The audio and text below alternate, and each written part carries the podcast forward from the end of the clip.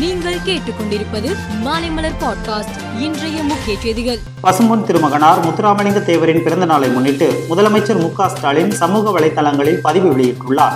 அதில் தென்னகத்து போஸ் பசும்பொன் திருமகனார் முத்துராமலிங்க தேவரின் தீரத்தையும் தியாகத்தையும் நற்பணிகளையும் நன்றியோடு நினைவு கூறுகிறேன் என்று குறிப்பிட்டுள்ளார். கோவையில் கார் சிலிண்டர் வெடித்து ஏற்பட்ட சம்பவம் தொடர்பாக என்ஐஏ அதிகாரிகள் கைதான ஆறு பேரையும் மீண்டும் காவலில் எடுத்து விசாரிக்க திட்டமிட்டுள்ளதாக தெரிகிறது. என்ஐஏ விசாரணை தொடங்கி உள்ளதால் இந்த வழக்கில் மேலும் புதிய தகவல்கள் கிடைக்கும் என்று எதிர்பார்க்கப்படுகிறது. பிரதமர் மோடி தனது ட்விட்டர் பக்கத்தில் தமிழில் வாழ்த்து செய்தி பதிவிட்டுள்ளார். அதில் பசுமொன் முத்துராமலிங்க தேவரை அவரது குருபூஜை நாளில் வணங்குகின்றேன். சமூக மேம்பாடு விவசாயிகள் நலன் வறுமை ஒழிப்பு என தேசத்திற்கு தேவராற்றிய பங்களிப்பை நினைவு கூறுகிறேன் என்றார். இன்றைய மன் கி பாத் நிகழ்ச்சியில் பிரதமர் மோடி உரையாற்றினார்.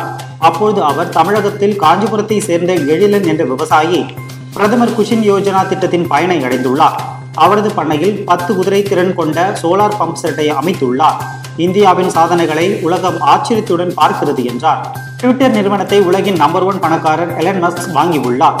அந்நிறுவனத்தை விலக்கி வாங்கிய உடனேயே தலைமை நிர்வாக அதிகாரியாக இருந்த பாரக் அகர்வால் உள்ளிட்ட உயர் அதிகாரிகளை எலன் மார்க்ஸ் அதிரடியாக நீக்கினார்.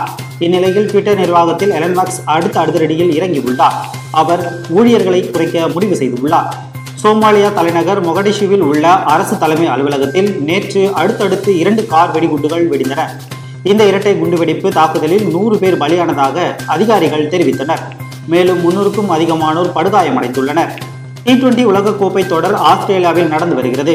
இதில் இன்று நடைபெறும் இரண்டாவது போட்டியில் பாகிஸ்தான் நெதர்லாந்து அணிகள் மோதின.